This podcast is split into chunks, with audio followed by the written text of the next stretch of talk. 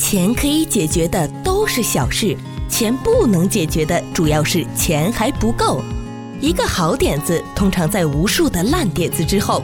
想走自己的路，并不需要导航开启。做人做事需要些勇气，才会带来更多的运气。人缘再好也会有敌人，心胸再大还是会烂赌一些人。不管有没有公主命，千万不要有公主病。不费力的生活从来都不简单，用心发现，高潮生活触手可见 Go 潮生活。欢迎收听《Go 潮生活》，我是小伟，我是菲儿。哎，今天说的这个话题呢，我觉得妈妈跟爸爸的感觉可能不太一样，嗯、但呃，华人跟美国人好像也不太一样。我们说的就是疫情时代，现在和父母同住。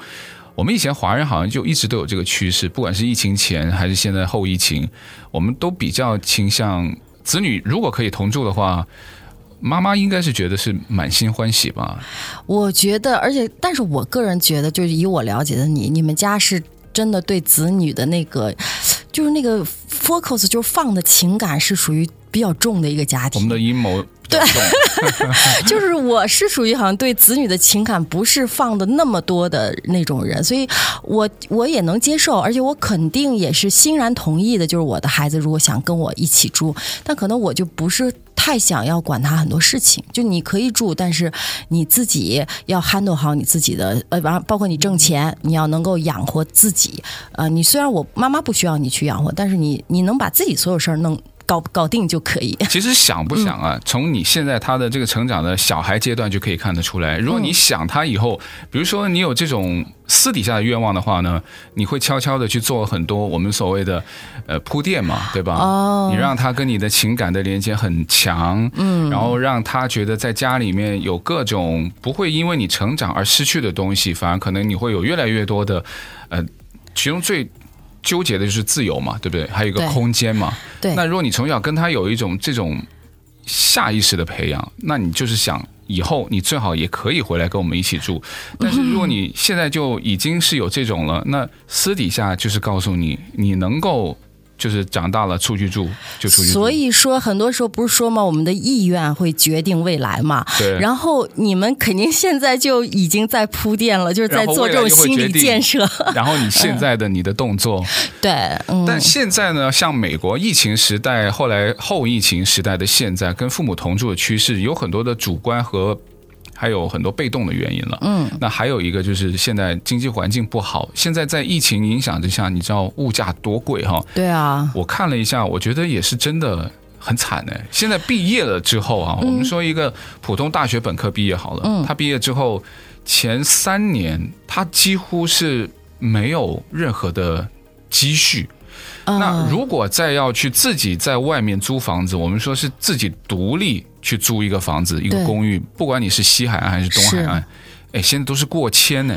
而且我知道很多人，他们的租房是他们工资的已经是一半以上的费用。这个好像什么理财专家都说什么超过一半就极度的不健康了。对啊，然后等于说剩下来的手里那一点点就用来吃，每天也只能吃个泡面。对对。所以我想说，如果这是我的小孩，我会心疼哎。但我们做小孩的时候，好像也觉得也还行，我觉得那个家太重要了，对不对？嗯，我觉得我做小孩的时候是宁可吃泡面也不想回家，就是那种心情，你知道吗？所以我在想，我的父母可能他没有铺垫好，想让我回去同住的这种这种事情在一起。对对，但我刚刚说的意思就是说，如果我自己有收入了哈，但即使我要用一半的月收入去支付我在外面住的费用，嗯，我都宁可要在外面住。那原因就是说，嗯，因为你有空间，然后还有你觉得我要有成家才会有立业的这个可能性。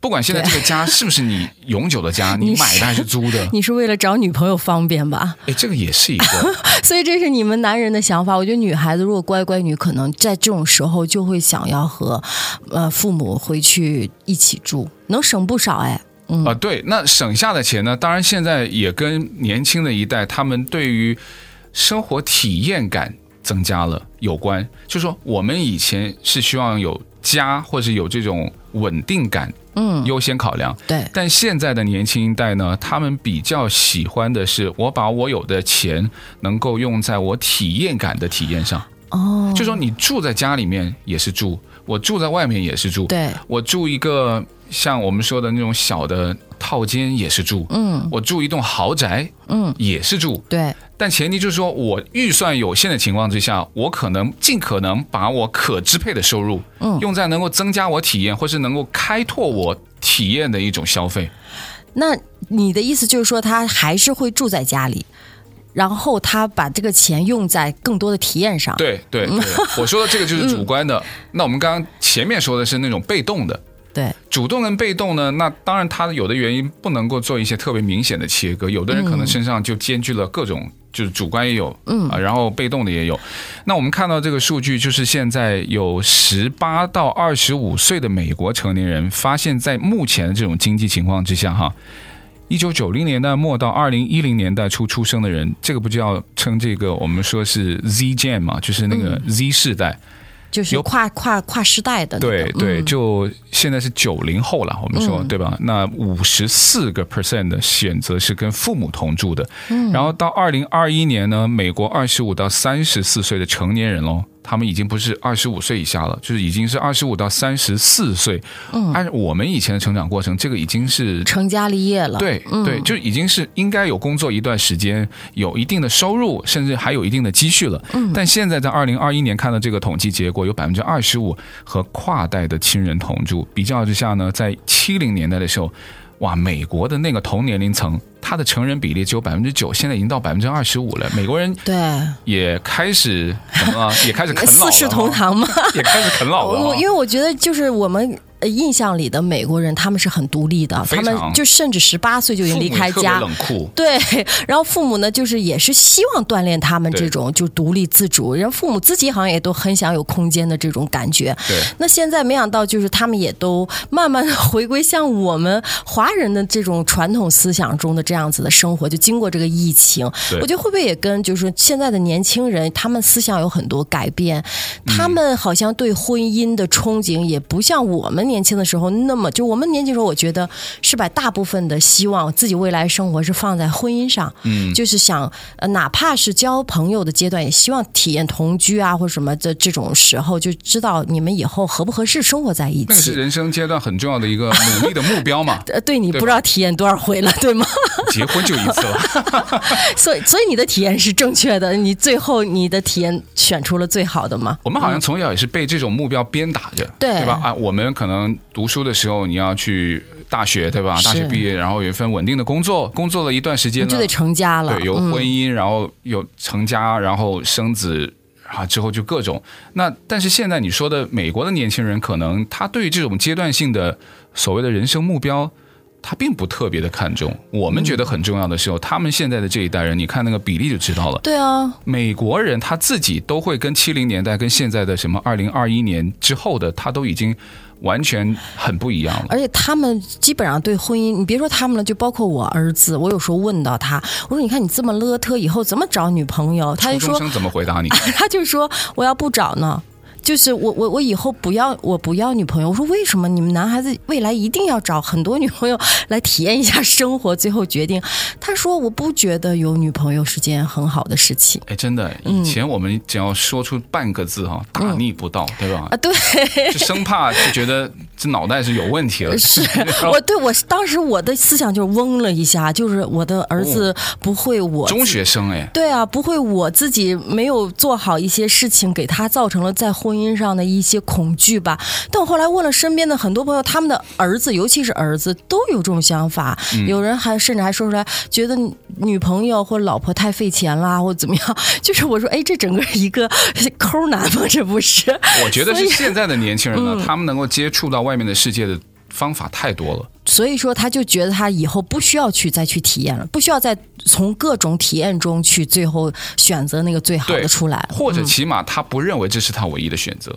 嗯，或者他也是非常开放，就不是说像对你跟他说的时候，就哦，妈妈告诉我这是人生唯一的选择。对啊，他可能说，嗯，不是哦，他可能是我其中之一而已。就他不，他不一定要这样子做。他没有说妈，我一定不，对吧？他说那我为什么要而已。对，就是他有可能很多无限的选择。没错，我就觉得这个是好的，但。我觉得赖在家里呢，他如果不管是结婚还是不结婚，结婚好像就觉得有点难哈。那如果你说你儿子的话，结婚带个媳妇回来，就是其实我也能接受，但是呢，我其实这个我都有跟他讲过。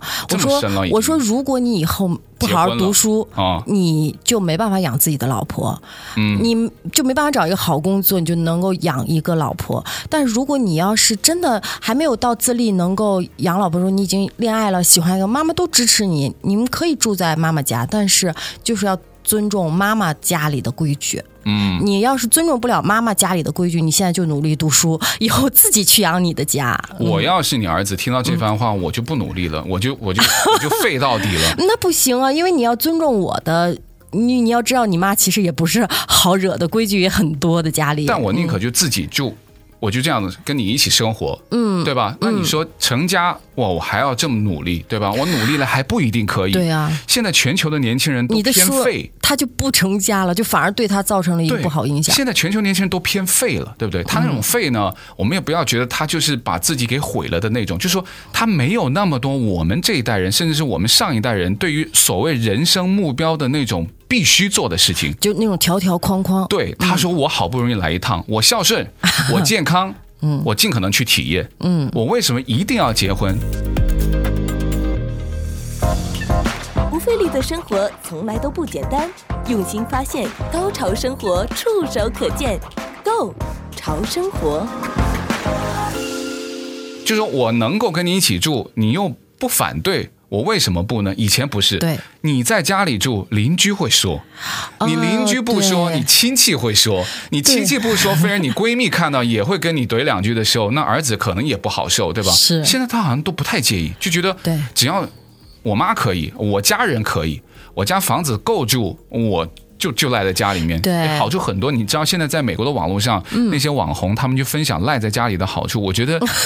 哎，真的是好处很多哎，所以我听了都有点心动。而且我真的很，就是也很佩服，也很羡慕这种两代人能住在同一屋檐下这种生活。是的，对对对，这一点我觉得你应该有很多经验。我是觉得啊，我看过有一个纪录片的研究，就发现像他全球到了很多长寿的地方去做一些纪录片的研究统计，嗯，他们发现呢，呃，除了基因啊、呃，除了饮食，还有除了他的一些生活环境之外呢，还有一个很多人很容易忽略的，就是说。他们不太住安老院，他们都是跟家里，oh. 或者说是就是跟亲戚们一起住。他发现这个会对老人的那种，呃，在步入年迈年纪之后的社交，他当然就减少了嘛，对吧？他不会说那种我们像成年人呐、啊，或是一些年轻人，他那种社交外延那么的广。他到了那个年纪的时候，他的行动力有限了，嗯，他的社交其实就那一点点呢、啊。哦，原来对他的。健康跟长寿是一个很大的帮助，所以你刚刚提到在一起住，不只是只是说年轻的那个人占了便宜。对，我认为对于年老的人呢，尤其是独居的人，嗯，有时候两个不可能对啊同时的，对。对吧？就家里面的老人，那一个先过世了，哎，另外那一个，我看到这个时候我特别有感的，但想到了自己的父母嘛，对，嗯，老人会闲。是，年轻人也会闲，但现在好像看起来年轻人不闲了，尤其是美国的年轻人，他他觉得他的月薪百分之百能够存下来，免费吃的，免费喝的，把薪水都花在我们刚刚说了，我最重要的是什么？体验。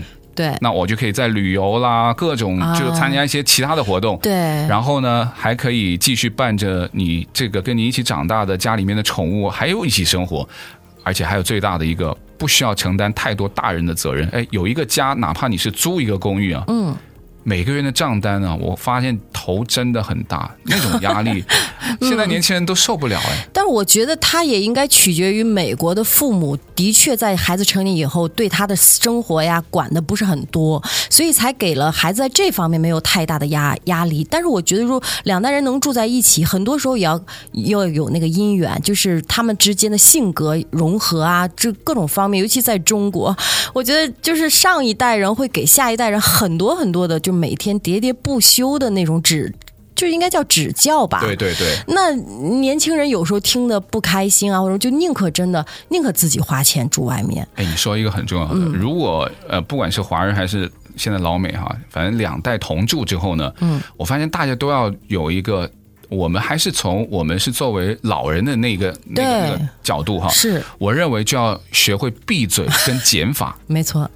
我认为呢，老人有的时候他下意识的，对他生活经验的确很丰富，就他就看不惯嘛，你就你怎么能这么做呢？嗯、但你真的要很好的去转变。我不知道听节目的有可能现在 老人，你还是有你自己的那种习惯。当然，你没有跟年轻人一起住的话，不存在问题。嗯，如果你跟年轻人一起住的时候，我就觉得一个闭嘴跟减法很重要。减法就是把你以前特别习惯的去呃发表意见或者主张的东西，嗯，减少。对，你还是可以管自己，是对吧？我就 弄我，就把自己的管好，我的小房间，嗯、我的个人嗜好，哪怕我的小后院，我都可以去弄。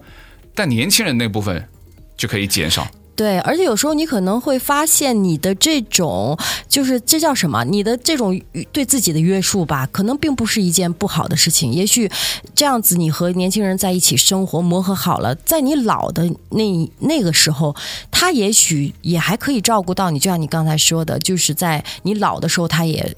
很多人就不去养老院了，就去。但我所以我就觉得，如果真的很多人去到养老院，那些老人，他们可能真的是因为年轻人没有办法 take care 他们，不管因为什么原因，年轻人没办法 take care 他们，他们才会去养老院。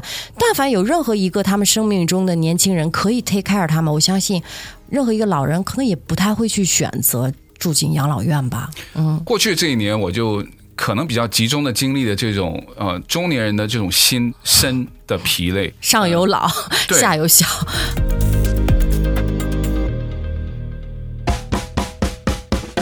你是否也是上班时做下班的事，下班后做上班的事？再有想法的人也经常想不到中午到底要吃什么。不怕神一样的对手，就怕生气的女友。牵了手就别放手，不管是女友还是小狗。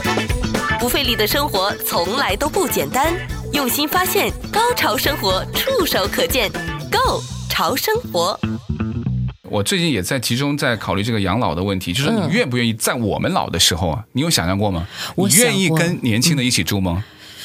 我说句实话，在这之前我是。我是挺嘴硬的，就是我不给孩子添任何麻烦，而且我从现在就开始物色，所以我的很多姐姐们都说：“哎，菲儿你太杞人忧天了，你每次跟我们见面的时候都会聊到养老的问题，我们都我们这么大岁数都没想这些问题。”你上个星期跟我讲的话，我可能也会这样这样跟你讲，但我过去这个星期 你又深思了。不，尤其是我姐跟我很深刻的去讨论、这个、在讨论很多这些问题。对对对，因为家里一定有老人嘛，嗯，而且就说。现在我们目前的这个年纪，在未来的五到十年，哎，真真正正就是我们在经历上有老下有小的这个问题。是啊，你会看到你的未来啊，你会思考这个问题啊。尤其你知道我为什么会这么早去想这个问题，就是因为我爸爸可能走得早。嗯，他走他走他走之前的那段时间，我完全体会到了一个老人到了老那种没办法自理、无能为力的时候，他的那些痛苦和我他带给我们家人的这些痛苦。嗯，所以我。嗯，包括我爸爸走的时候，我都不痛苦了，因为他的走反而对全家人是一个解脱，因为大家全在为他每天他在医院里的各种事情在奔啊、忙碌啊什么的，所以我看到这些的时候，我当时其实有种想法是，因为我爸爸就是。嘴硬，怎么都不去养老院的。但是他在身体好的时候，他还曾经说过：“哎，我我以后不给你们添麻烦。我看我们旁边那个四季青养老院就挺好，我老了就去那儿。”结果当他完全没有自理能力的时候，他死活也不要去那儿。就你问他意见，哎，爸爸你要不要住到那里去？他死活也不要去。你知道为什么吗？嗯、我觉得现在的一些安老院和养老院呢，嗯，参差。是，就是它的服务还是有差别。对，我觉得如果足够的好，当然它是另外一个，就是、嗯、哦，我觉得另外一个问题。但现在就是还有一种问题，就是老人啊，在一些服务特别不好的，或者说没有那么好的养老院呢，嗯，我觉得他是为了自己的尊严。是，但是可能这个时候，呃，我爸爸他还没有看到这个养老院的这些问题，他只是一个啊、嗯呃，我觉得中国的老老一代人的一个观点，他们那辈人就是。当他到了这种时候的时候，他们不想离开自己的家，嗯，他想在自己的家里，所以那没有办法。如果家里年轻人又没有办法每天照顾到你的时候，只能给你请请人照顾你，那肯定没有自己家人照顾的好啊。对对对，我觉得这个问题，呃。迟早都要面对。但幸运的是，我现在看到有很多美国也有啊，中国也有那种新型的养老社区。嗯，那那种社区呢，就有别于以往我们对于养老院的那种概念。对，你就觉得那种是纯粹只是吃喝拉撒的照料，没有生活品质可言的那种，嗯、就是一个床铺，对对吧？有限的空间，然后到了吃饭了，就跟集体食堂一样，然后一人一个饭碗。嗯、我看到的现在，你知道，呃，有一种是什么？你有几种的付款方案，哦、然后在中国的二三线城市，也包括一线城市，他们可以给你在提前。中年的时候，嗯，就去计划你的老年生活。是因为我最近集中跟我姐在讨论的时候呢，她跟我分享了很多的资讯，她甚至都已经有初步的规划。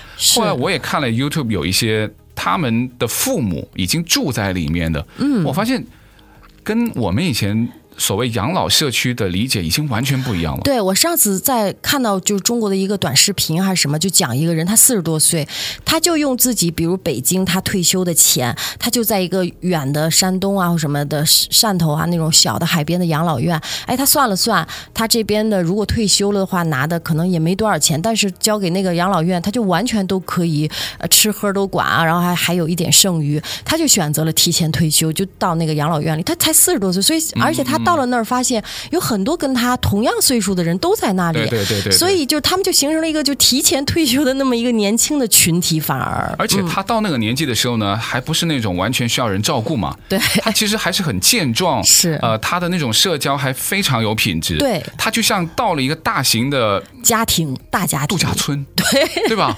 我觉得里面的设施非常豪华，没错。年轻的人呢，比如说他的家人，他还可以在他那边住。嗯，因为它不是一个只有床铺的一些地方，它有自己的家，什么有两居室的、三居室的，看你的消费嘛。然后他到会所里面呢，就跟外面的餐馆一样，是。你有包间，对。啊，你有普通的堂吃，然后你的会所里面有各种的康乐设施，嗯，呃，户外的活动也特别的丰富，还有定期他们专门为这个呃养老社区里面的一些活动，而且你去看他的时候，那这种同住呢，我觉得又是。就像你刚刚提到的，嗯、互相不折磨、不生厌，但是又能够维持关系的一种。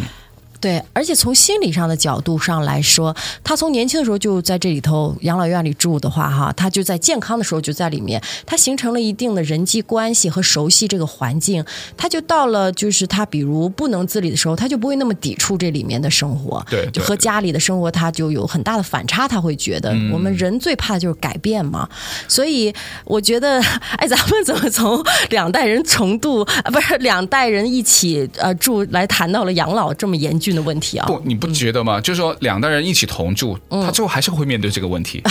对，你现在是年长的，嗯、嫌年轻的，你回来啃我。对，好，等你老了，年轻的就嫌你在家里拖累我。哎，我们我们。我们真的就只是比较说的赤裸一点，对吧？嗯、都会有那种心情，是你会有那一天。嗯、对，所以我觉得这个问题真的也可以分两步。呃，这个我认为还是蛮有参考意义的。当然，社会现在有考虑到这一点，我觉得是非常非常好的。最起码，好像我了解过之后呢，我的焦虑感有下降一点点。而你不觉得什么东西都是一个圆，就是都会回到。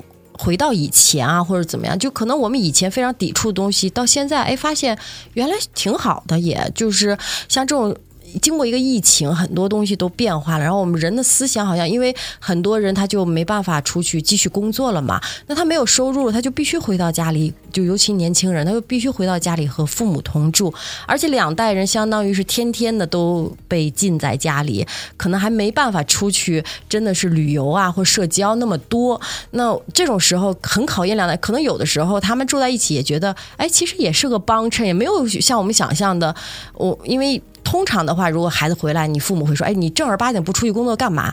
那现在疫情，他就不会去这么去唠叨他。对对对。然后就这么平静的一起生活，就发现哎也还挺好的。父母觉得哎自己体力不支的时候，孩子还能帮上个手。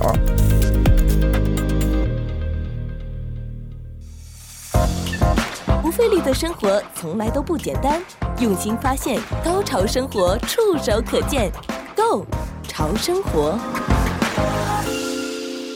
疫情变成了一个完美过渡，对，就让所有的人呢就不知不觉的也能够接受了这个东西。因为现在好像美国的民众二十多、三十岁出头的，你像过去那三四年，他们正好。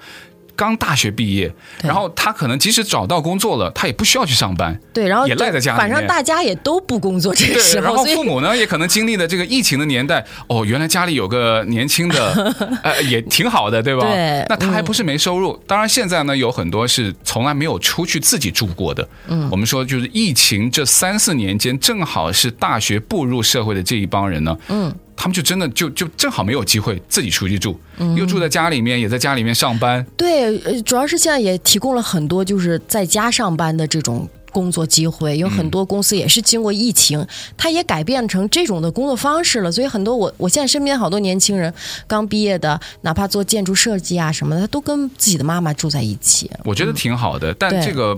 不可能是一个永久的解决方案，但还有一个外面的问题，就是它的房租现在太贵了。嗯，美国的房租现在已经到了全美平均好像是一千四百多吧？你想想，有的时候一千四百多，你别觉得以为你住的那个房子有多大哈？对啊，如果你在纽约，像那种什么呃曼哈顿的。只能说是小死居丢，我我认为是蛮苟且的，谈不上体面。嗯、对，但那种还可能你要找到一个合适的同租，对、呃，那你可能会好一点点。否则的话，你现在是超过一半。我看到现在二零二二年十月的平均房租已经一千九百多。那如果你想现在二零二三年了，那十月份的房租就更涨，我相信有接近两千了。那如果一毛钱都存不了的话。嗯我不觉得年轻人 就会有什么生活上质量的提高。对啊，你把你全部的收入放到了一个你所谓我们成年人眼中的独立，好像也没必要吧。但而且可能有时候也是机会吧，就是如果你的生活真的只能在纽约，你你的工作的那些东西只能在纽约，可你爸妈不住在那儿，就没有办法，也只能这样。但现在就可能很多人的工作可以在家上班，可以动员父母搬过来。哈 哈有点劳师动众 但也是一个另类的想法，对吧？还是可以哈、哦。就是卖卖掉家乡的房子，搬到纽约。可是如果即使这样，我觉得华人父母可能会，我觉得老外不太可能。但是我觉得老外有时候想的比我们开，嗯，就是他们就属于那种，哎，先花了还不还都无所谓，反正到死了这笔账就没了。然后，然后大不了这房子就给拉走了。我们习惯性想很多，对，但是我们就会习惯性，哎呀，还要留给孩子，还要怎么？怎么样？就会想这么多，但他们可能就没有这么多，而且他们的孩子可能回到家庭里的话，也不会说想要真的给这个家庭添多大麻烦，闹不好他们真的是会给父母一点点的，就是小就，但他人不像房租什么一千、嗯，刚才你说的一千九啊，什么平均值这么多，可能给个几百，呃，三四百、五百，就自己的那种饮食上的一些费用，水费、电费、网费这些基本的费用，嗯，补。补贴补贴父母可能对对对，有些他自己要住的话，这一部分根本是没有办法去负担的。对啊，还要自己再付这些呢。对对对，可能我们会认为有一些始料未及的，或者说是因为客观原因导致的一些变化，相当的有这种恐惧的心理。不过我们也可以把它看作是一个，不管是我们住在美国的华裔，还是说现在你可能会有。更多的关于日后养老或跟年轻一代同住的一些想法，我都觉得能够增加大家彼此住在一起的时间，都是一个难得的一个了解，还有互相能够。增加一些感情回忆的一个很好的机会了。对，而且我觉得有这种机会能够体验一下，其实也是很不错的一件事情。我觉得像小伟，你不是就你不仅是体验了很久了，我觉得你在这段时间你是三代同堂哎，所以我觉得你能够就是我个人觉得，就同一屋檐下能住着三代人，我都觉得是一个一定是他们自己的性格各方面都有对对互相磨合的一个。经过经过吧，才会有这样子的融合。我觉得还有一个就是每个人心都要存包容，嗯、真的这一点很重要。就是我当做是一种生活的瑜伽。所以在美国长大的小孩，有时候他们就是从小的教育就是唯我独尊嘛，我是最棒的，我最好的，所以他们可能包容别人，或者是尤其自己的父母啊，能够在性格上在都很倔强的时候，就很强的冲突，互相之间能够包容。要差一点。对。那经历了这个疫情，可能大家也都互相学会了理解对方。对，就觉得我没有那么强，我也有要低头的时候。又或者说，他其实没有我们想象那么的弱。想重听更多过往节目内容，或把你喜欢的内容分享给朋友，只需要在你任何目前使用中的 Podcast 播客应用程序搜索、关注“购潮生活”即可。感谢收听，我们下期内容再见。